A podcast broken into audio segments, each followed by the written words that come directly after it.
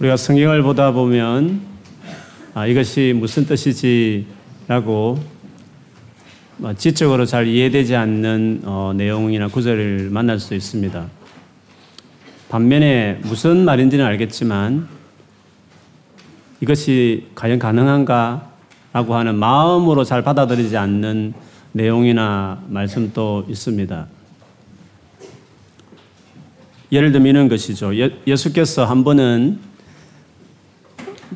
갈릴리 호수라고 일컬어진 사실 가보면 바다라고 말할 만큼 큰 호수인데 그 호수를 제자들과 같이 배를 타고 건너고 있었습니다. 그런데 갑자기 강풍이 불어서 저 배를 뒤집어 엎을 만큼 진짜 위태로운 그런 큰 폭풍을 이제 만나게 되죠.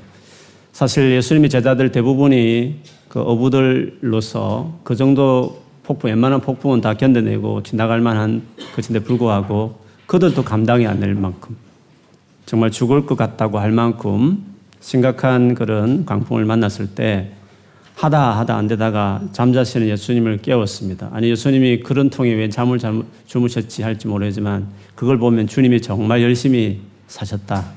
그 상황 가운데서도 깊이 잠을 잘 정도 보면 그분이 얼마나 피곤하게 열심히 주의 나라를 사시는지를 볼 수 있습니다. 그래서 주무시는 예수님을 깨웠죠. 그때 예수님이 불떡 일어나셔서 그 상황을 보시고 제자들에게 하신 말씀이셨죠. 어찌하여 두려워하느냐. 이렇게 말씀하셨습니다. 그리고는 그 폭풍을 향해서 잠잠해. 이렇게 명령했더니 잠잠해졌습니다. 여기서 우리가 잘 어, 이해가 안 되는 것은 죽을 것 같은 폭풍이 일었는데 두려워하는 건 너무 당연한 것 아니겠습니까? 근데 주님은 그걸 꾸짖었습니다. 어찌하여 두려워하느냐 이렇게 말씀을 하셨습니다. 예수님과 함께 하지 않으면 두려워할 수 있지만 내가 너와 함께 있는데 불구하고 두려워하는 것은 그는 야단 맞을 일이다. 어찌하여 두려워하느냐. 이렇게 주님이 내가 너희 가운데 같이 있었는데 왜 어찌하여 이런 일로 두려워하느냐라고 말씀하셨습니다. 이것은 주님과 함께 하는 사람에게 가능하지 함께 하지 않으면 이해할 수 없는 말이죠. 또 이해할 수 없는 한 가지 말씀은 범사에 감사하라. 범사란 말은 모든 상황 가운데서 감사하라는 거죠. 대학에 들어갈 때도 감사하고 떨어져도 감사하고 건강에도 감사하지만 몸이 아파서 병원에 왔다 갔다 하는 상황이 있을 때도 감사하고 원하는 계획과 뜻이 이루어져도 감사하지만 그것이 안 되고 지체되고 막히고 그래도 감사하고 주변에 많은 사람들이 나를 사랑하고 알아줘도 감사하지만 몰라주고 힘들게 해도 감사하고 모든 일에 감사하라. 그리스도 예수 안에 있는 너희를 향한 하나님의 뜻이다. 말했습니다. 그것도 사실은 무슨 말인지는 알겠는데 그게 잘 이해가 안 되는 거죠. 빌립보서 4장 6, 7절에도 보면 아무것도 염려하지 말고 오직 모든 일에 기도와 간구로 너희 구할 것을 감사함으로 하나님께 아뢰라. 그리하면 하나님께서 우리가 생각할 수 없는 지각에 넘어서 있는 그 하나님의 평강으로 우리의 마음과 생각을 딱 지켜줄 거다. 염려가 있어서 기도하는데 어떻게 감사함으로 안 합니까? 감사라는 것은 염려가 해결될 때 하는 거 아니겠습니까? 바라는 것이 기도 응답이 되었을 때 감사하는 거 아닙니까? 그런데 지금 문제가 있는데 염려할 일이 있는데 그래서 감사 그래서 기도하는데 어떻게 그때 감사하는 마음으로 감사함으로 아랠 수 있다는 말씀입니까? 우리가 이렇게 하나님께서 우리들을 이런 감사를 하라고 말하는 이유는 어떻게 이것이 가능하기에 이런 말씀을 하셨을까요? 여러분이 지적으로 그것을 아 그래서 감사하는 게 맞다. 어떤 상황에도 감사하는 일이 맞다. 만일에 그렇게 여러분이 설명할 수 있다면 어떻게 설명할 수 있겠습니까? 어떻게 성경은 하나님은 우리에게 모든 상황 가운데서 심지어 염려가 있는 가운데서도 감사하라고 말씀하실까요? 뭔가 이해되게 무슨 근거가 있어서 그렇게 말씀하시는 거 아니겠습니까? 감사해야 될 이유는 딱 하나밖에 없습니다. 그것은 예수 그리스도 때문에 그렇습니다. 그래서 오늘 방금 언급했던 범사에 감사하는 것도 그리스도 예수 안에서 너희를 향하신 하나님의 뜻이다. 염려 가운데 있을 때 감사하며 아래라. 그리하면 그리스도 예수 안에서 너희 마음의 평강을 마음과 생각의 평강으로 너희를 감사 주실 것이다. 이렇게 말씀하셨습니다. 예수 그리스도 때문에 우리는 어떤 상황 가운데도 감사할 수 있는 사람이 되는 것입니다. 이것은 특별한 초능력적인 뭔가의 특별한 사람만 그런 것이 아니라 진짜 예수 그리스도 안에 있는 사람이면 가능한 누구나 가능한 삶이라고 그렇게 이야기하는 것입니다. 왜 예수 그리스도 때문에 우리가 감사합니까? 우리가 죄인 되었을 때도 하나님이 사랑하는 하나밖에 없는 하나밖에 없는 하나밖에 없는 하나밖에 없는 그 사랑하는 자기 아들을 예수를 우리 위해서 이 땅에 보내셨고 우리 위해서 십자가에 희생시키는 죽게 하는. 그래서 우리를 당신의 아들과 딸로 삼고 당신이 계신 완전한 나라를 준비하고 계시면서 우리를 그렇게 사랑하시는 그 놀라운 사랑이 때문에 그 사랑에 비하면 조금 불편한 질병, 조금 빨리 죽는 거, 조금 이 땅에서 대학 가고 직장 가는 좀 안 풀리는 거, 그 정도는 주님 우리에게 하신 것에 비하면 너무 초라한, 조금 힘들긴 하지만 그렇다고 해서 너무 큰 것을 얻었기 때문에 그 큰 것이 내 인생 전반을 이끌고 있기 때문에 너무 엄청난 은혜를 입었기 때문에 지금 당장 안 되는 걸 생각하면 힘들지만 조금 생각을 돌려서 내게 베푸신 하나님의 사랑을 생각해 보면 이내 그 염려를 덮어고도 남을 만한 하나님의 놀라운 사랑을 생각하면서 감사. 그래서 그리스도 예수 안에서 그리스도 예수 안에 있는 자들에게는 모든 일에 감사할 수 있다. 그렇게 이야기했습니다. 그래서 우리 그리스도인들이 예수를 믿는다 하는 사람들이 적어도 진짜 예수를 믿는다고 하는 분들이 감사할 수, 감사하지 않는 이유는 하나입니다. 요즘 일이 잘 안 풀려서 감사를 하지 않는 것이 아니라 예수 그리스도의 믿음이 원래 없었구나. 그 정도 어려움과 염려 앞에서 여지없이 그렇게 낙심하고 걱정하고 불안할 만큼 그 믿음이라는 것이 그만큼 얄팍했구나. 하나님이 자기 아들을 날려 죽겠다는데 그 놀란 사랑이 그 조금 어려움 앞에서 그 정도로 맥을 못 추는 것이었구나. 다 이론이었구나. 다 지식이었구나. 그게 마음에 하나님이 자기 아들을 날려 죽여 누가 내 인생에서 누군가 나를 죽어준 사람이 있는데 그래서 엄청난 것을 내게 안겨주었다면 그것이 어떻게 1, 2년 사이 잊어버릴 일이며 조금 어렵다고 그것을 잊어버리겠습니까? 예수 그리스도를 모르는구나. 가장 기본적인 것이지만 그것이 가슴 안에 아직 자리 잡기에 너무 허술해 있구나. 그거를 이야기하는 것입니다. 그래서 여러분 감사가 없을 때, 특별히 어려움이 있어서 감사가 내 삶에 약해질 때, 당신의 믿음을 보십시오. 얼마나 믿어왔는지, 옛날에 얼마나 봉사했는지, 얼마나 많은 체험을 했는지, 얼마나 많이 기도하고 있는지, 얼마나 성경을 많이 알고 있는지와 관계없이, 남들이 나를 얼마나 인정해주고 알아주는가 관계없이, 내가 이렇게 힘들고 어려울 때 내 중심에 감사가 떠나지 않는가. 물론 좀 어렵습니다. 조금 어렵기도 하고 힘들기도 하고 그렇습니다. 그러나 주도적인 나의 태도는 감사. 감사가 있어야 진짜 예수님을 아는구나. 진짜 나를 구원하신 그 은혜를 아는 사람이구나. 그렇게 말할 수 있습니다. 잘 나갈 때는 모릅니다. 잘 나갈 때는 안 믿는 분들도 다 감사합니다. 절에 다니는 분들도 감사하고 절에 나가 절에 가서 시주 이렇게 하고 모스크 가는 분들도 다 그때 헌금할 것입니다. 그런 것으로는 차이를 알 수 없습니다. 진짜 믿으면 어려울 때 보는 것입니다.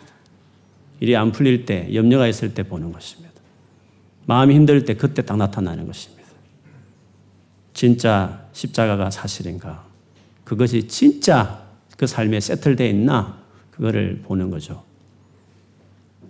하나님은 자기 아들을 희생시킨 하나님 편에 봤을 때는 그렇게 생각하는 것입니다. 내가 내 아들을 희생시켰으니까 적어도 그것을 알고 믿는 사람이면 모든 일에 감사할 거야. 염려가 있어서도 그래서 내게 찾아와 기도하지만 나를 딱 앞에, 내 앞에 왔을 때는 아마 감사부터 먼저 할걸? 지금 그, 그 염려보다 내가 저를 위해서 내 아들을 희생시킨 것을 적어도 생각하면서 나를 딱 쳐다볼 때는 감사부터 나올걸? 염려하면서 하지만 감사함으로 먼저 시작할 걸. 하나님 정말 독생자 나를 위해 십자 돌아가신 너무 감사해요. 그 사랑 내가 알지요. 근데 하나님 지금 이렇게 힘들어요. 감사하면서 염려를 안 하겠지. 하나님은 그렇게 그 하나님이 그렇게 생각하는 것이 너무 무리한 요구입니까?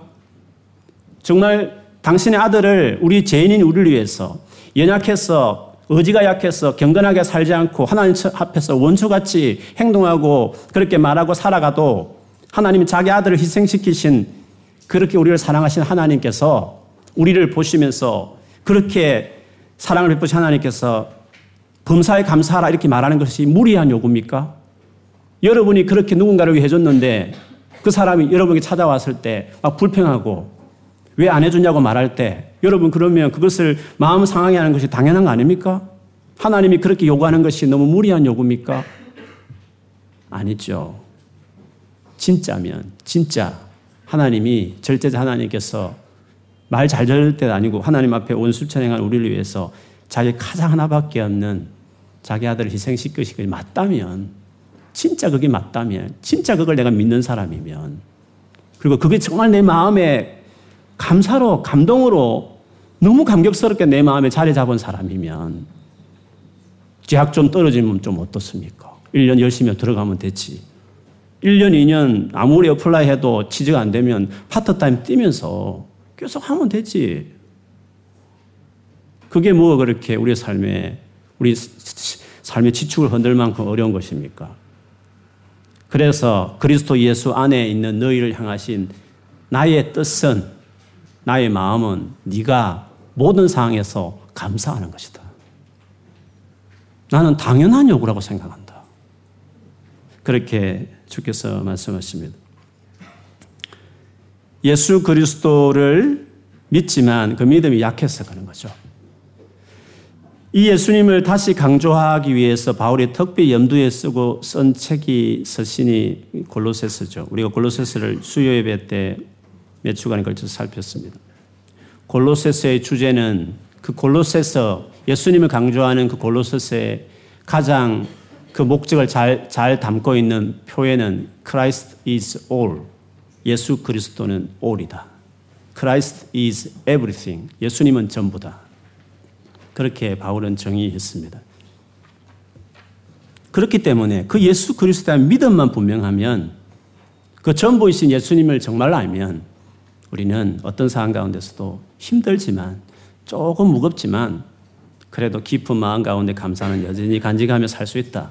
그래서 우리는 지금 환경 바뀌기를 안 바뀐 환경 보면서 힘들어할 게 아니라 어떤 상황 가운데서도 감사를 잃지 않게 하는 예수 그리스도를 파야 하는 것입니다. 예수 그리스도께 올인해야 하는 것입니다. 예수라는 그 서브젝에 대해서 마스터할 마음으로 자기 삶을 드려야 하는 것입니다. 그것이 여러분 인생을 편안하게 살 수 있는 준비입니다. 가장 확실한 우리 인생을 아름답게 매니지할 수 있는 가장 확실한 길은 예수 그리스도를 아는 것입니다. 그 서신, 이 골로세스의 목적을 가장 잘 담고 있는 구절이 그 골로새 2장 6, 7, 6절 7절인데요. 읽어드리면 이렇습니다. 너희가 그리스도 예수를 주로, 주로 받았으니 너희가 그리스도 예수님을 이렇게 주님으로 이렇게 receive 받아들였으니까 그분 안에서 행해라. 그 안에 뿌리를 박어라. 예수께 그냥 예수를 그분을 우물을 파라는 거죠. 그게 전부니까. 그 안에 뿌리를 박으며 세움을 받아가라. 교훈을 받은 대로 믿음에 굳게 서라. 교훈을 받은 대로 믿음에 굳게 서서 교훈을 받아 뭐 어떤 교훈을 받았을까요? 어떤 레슨을 이들이 골로새 성도들이 받았을까요? Christ is all. 그 교훈을 받았겠죠. 예수님이 전부다. 그렇지 않다고 생각하는 잘못된 가르침들 들어와서 바울이 재차 이 서신을 쓴 거죠. 그러니까 그 교훈, 원래 교훈, 어떤 교훈? Christ is all. 예수님이 전부다. 예수님 안에 하나님의 모든 게 다 들어있다. 지식과 지하의 보화가 다 들어있고, 하나님의 신성이 다 들어있고, 예수님이 전부다. 그 교훈. 그 그런 교훈을 원래 받았으니까 그 받은 대로 믿음에 굳게 살아. 이 믿음이 뭔 믿음이겠습니까? 그 하나님 의지하자. 그 열심히 기도하자. 아, 말씀 많이 보자. 뭐 그런 믿음입니까? 신앙 열심을 내자. 뭐 그런 의미의 어떤 어, 말하는 믿음에 굳게 서자. 그래, 믿음을 가지자. 뭐 그런 믿음입니까?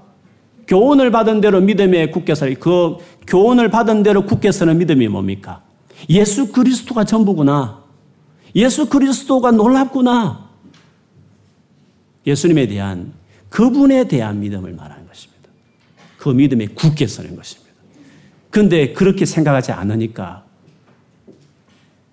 우리 삶에 여러 가지 허술함이 있는 거죠. 이 말을 다시 제가 읽어드리면 이렇습니다. 너희가 그리스도 예수를 주로 받았으니 그 안에서 행하되 그 안에 뿌리를 박으며 세움을 받아 교훈을 받은 대로 믿음에 굳게 서서 그 다음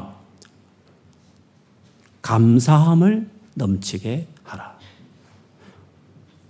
감사함이 어떻게 넘친다고요? 감사가 어떻게 넘친다고? 어려움이 해결될 거니까 열심히 기도하면 응답할 것이니까 그래서 감사가 넘치게 하라. 그렇게 말했습니까?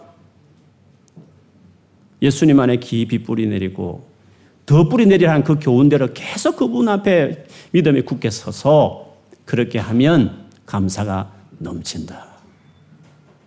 감사가 없는 것은 예수님 안에 내가 아직도 뿌리를 완전히 안 내렸구나. 조금 싹을 틔우듯이 내렸구나. 예수님을 향한 믿음이 어느 정도인지 많은 것을 통해서 체크할 수 있지만 감사. 어느 정도 감사하냐. 어느 정도 상태에서 감사하냐. 그걸 보면서 우리는 주님에 대한 믿음을 볼 수 있습니다. 오늘 우리는 추수감사 주일이라는 주일을 지킵니다. 이 절기는 1900, 1620년 1620년도에 영국의 청교도라고 말하는 가장 그 당시에 신실한 하나님의 사람들이 너무 박해를 받아서 지금의 미국으로 어, 배를 타고 수많은 폭풍을 이기고 가는 도중 절반이 죽고 도착했을 때 추위와 굶주림과 그리고 거기 살고 있는 원주민과의 싸움과 갈등 속에서 상당히 어려움을 겪었죠. 그런 중에 첫 수확을 거두고 그래도 감사한 마음으로 하나님께 드렸던 그, 것이 유래가 되어서 지금 우리가 추수감사절을 지킵니다. 다르게 말하면 그들이 감사할 일이 상황에 있어서 감사한 게 아니라 그래도 이렇게 믿음을 지킬 수 있는 땅에 왔다는 것. 여전히 힘들지만 무한한 가능성이 이 넓은 들판에서 앞으로 가능성이 있는 이 땅에 보내주신 것에 감사하면서 그들이 하나님께 그걸 생각하면서 감사를 드렸던 것이 추수 감사주일의 유래였습니다. 그러므로 오늘 이 감사주일 날 한해 동안 하나님께 내게 주신 은혜가 무엇이, 무엇이 돌아보면 물론 감사할 일이 많을 것이에요. 그러나 어떤 분들은 심각했다. 끔찍한 한 해였다. 정말 힘든 한 해였다. 그렇게 생각하시는 분도 있으시겠죠. 그러나 그런 분들까지도 오늘 이 시간에 감사할 제목이 있는데 그거는 예수께서 하나님 아들 예수께서 나를 위해서 죽어 주셨다. 그 열정과 사랑으로 지금도 나를 사랑하고 계시고 나를 위해서 지, 놀란 것들을 준비하고 나를 지금 기다리고 계시다.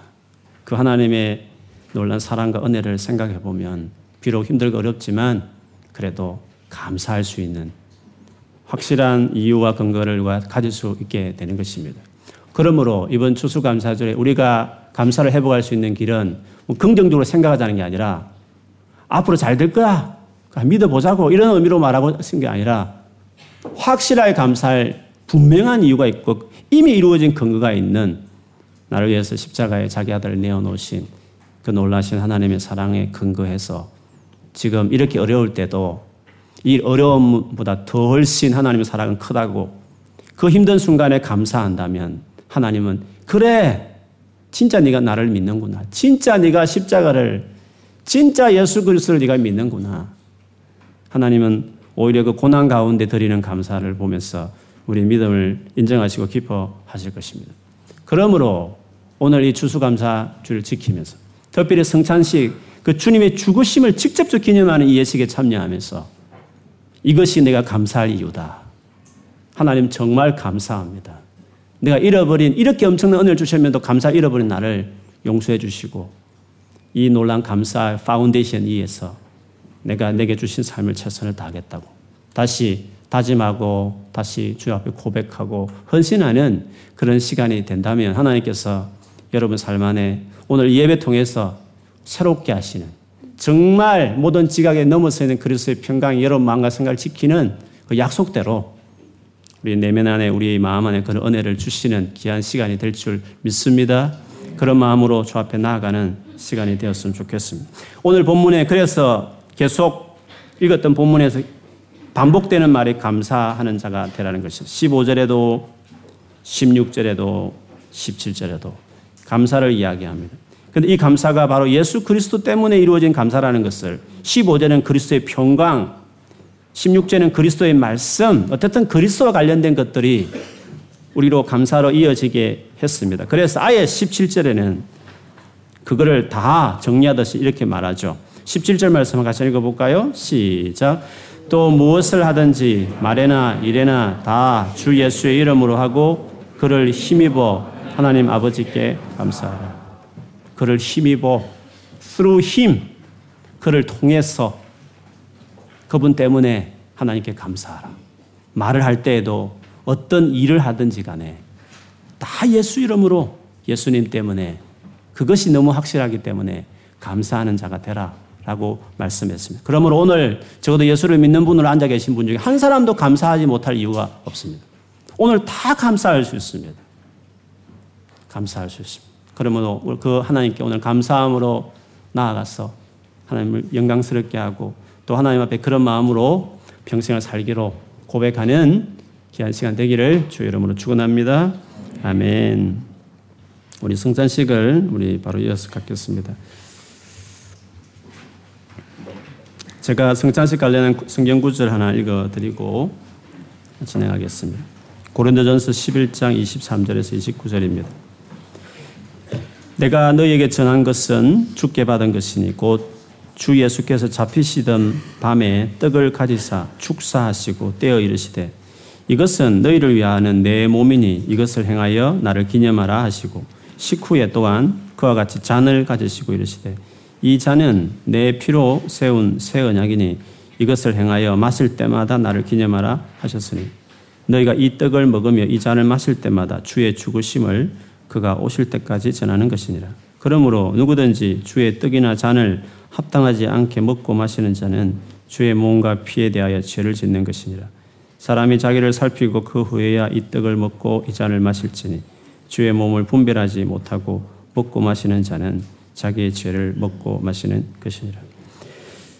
오늘 이 우리가 빵과 지금은 포도주스로 그 당시 어떤 재료로 기념하면서 우리는 씁니다. 우리가 먹는 빵은 십자가에서 못 박힌 예수님 몸을 이야기합니다. 그리고 포도주스는 그분이 흘리신 피를 상징하면서 우리가 받습니다. 이 놀란 은혜를 내게 주셨다. 그것을 기념하면서 우리가 그것을 받습니다. 어, 저희 교회는 예, 세례를 받지 않으셔도 적어도 진짜 예수를 믿는 믿음이 분명하신 분이면 다 세례 참, 어, 성찬식에 참여할 수 있게 합니다. 그래서 오늘 예수 그리스도를 믿는 믿음이 어, 분명 확신이 있으시면 다 성찬식에 참여하시면 어, 좋겠습니다. 또 하나는 성찬식과 이어서 바로 옆에 어, 우리 맨 앞좌석에 저희 비워놨는데 이것은 어, 성찬식에 받아 받으시고 바로 안쪽부터 앉으셔서 앉아주시면 제가 그 주 예수 이름으로 여러분을 축복하는 기도를 어, 드리겠습니다. 그래서 설사 성찬식에 참여할 만큼 믿음의 확신이 없는 분일지라도 혹시 있다 하시더라도 다 나오셔서 자리에 이렇게 앉아주시면 제가 짧게 짧게 기도하겠습니다. 받으시면 바로 또 일어서 주시면 옆에 사람이 또 앉아야 되니까 어, 시간이 많이 갈 것 같지만 제가 간단간단하게 주님 주신 마음으로 여러분 축복하겠습니다. 어, 성찬의 의미는 그렇습니다. 예수님이 그 죽으심으로 하나님과 관계를 맺으셨고 화목했고 그 다음에 하나님 관계뿐만 아니라 그 죽음으로 여타의 모든 인간관계의 원수된 관계를 그 죽음이 다 해결했습니다. 그래서 어, 성찬을 참여할 때 우리는 그 죽음이 가져온 결과를 생각하면서 우리 같이 기도하게 되는데 첫째는 하나님 관계 부분에 대해서 오늘 말씀 생각하면서 주님과 관계 안에 내가 소원하거나 잘못한 거 있으시면 회개하면서 다시 주님 관계에 헌신하기를 결정하시고 또한 이웃과의 관계 안에서 내가 아직도 원수 맺고 있는 것이나 용서하지 못한 부분들이 있거든 그것도 마찬가지입니다. 하나님 앞에 다 내놓으셔서 하나님 이걸 풀어야 되는데 십자가 기념하는 이 예식인데 이 십자가가 모든 원수를 맨 것을 푸는 놀란 희생을 하셨는데 하나님 내가 이 정신에 입각한 삶을 살지 못하고 있다고 죄송하다고 그래서 그 관계의 어려움을 지금 당장 어떻게 풀 수 있는 여건이 안 되시더라도 하나님 앞에 그걸 꺼집어내고 용서해 구하고 관계 회복을 이루어지도록 축복해 달라고 도와달라고 진지하게 내가 이것을 진지하게 관계를 위해서 노력하겠다라고 고백하시면서 나오시면 주님께서 반드시 오늘 은혜를 주실 것입니다. 그래서 모든 관계가 깨어지면 거기에 사탄이 들어옵니다. 예수 믿는 사람도 귀신 들어옵니다. 물론 지배하진 않죠. 주님이 주인이니까. 그러나 어떤 영역에 이렇게 영향을 줍니다. 그래서 어떤 사람은 아프기도 하고 어떤 사람은 정신이 고통도 하고 어떤 사람은 삶이 막 엉망인 사람도 많습니다. 그거는 우리가 원래 하나님 관계 안에 충실하게 살지 않기 때문에 텀을 줬기 때문에 성경에도 텀을 주지 마라. 사단이 들어올 텀을 두지 말라. 그만 텀을 주면 들어온다 이 말이죠. 그렇기 때문에 어, 우리가 그렇게 살면 우리의 삶이 막 묵히고 엉망이 되는 것들이 많이 있는 것입니다. 그 제가 생각하는 성찬은 하나님 관계를 돌아보며 회개하고 거기서 바로 잡는 것입니다. 하나님 관계, 이웃 관계를 바로 잡는 결정을 하는 것입니다. 그런 마음으로 다시 어, 언약을 갱신하듯이 다시 관계를 새롭게 하는 마음으로 내가 성찬에 참여하는 것. 성찬이 원래 그 일을 가져온 죽음의 기념하였기 때문에 그 죽음이 가져온 그 기념답게 그 관계에 내가 다시 헌신하기로 재헌신하기로 결정하고 나오면 하나님께서 오늘 이 자리에 그렇게 살지 못해서 가져온 수많은 어둠들을 주님이 다 몰아내시고 자유케 하시고 새로 출발하도록 딱 우리를 회복시키는 은혜를 주실 것이라고 믿어요. 그래서 초대교회 성차싱 할 때는 치유 사역이 일어났습니다. 귀신이 쫓아나고. 단순한 의식이 아니라 이 성찬의 의미가 관계 회복을 새롭게 하는 어, 자리이기 때문에 저는 제가 생각하는 성찬은 하나님 임재하셔서 완전 우리를 새롭게 회복시키는 그런 장이 되기를 저는 소망해요. 뭐 이것은 하나님이 하실 일이지만 적어도 우리가 해야 할 일은 이렇게 하나님의 말씀 앞에 진지하게 자기가 순종하고 또 그렇게 맞춰가고 다시 그 관계에 헌신하는 마음으로 나오시면 하나님께서 그렇게 하실 것입니다. 오늘 먼저 기도하고 우리 시작하겠습니다. 우리 앞에 집사님 두 분 나와주셔서 예, 문재룡 집사님, 저재 집사님 서주시고 먼저 기도 먼저 하고 같이 어, 성찬 참여하도록.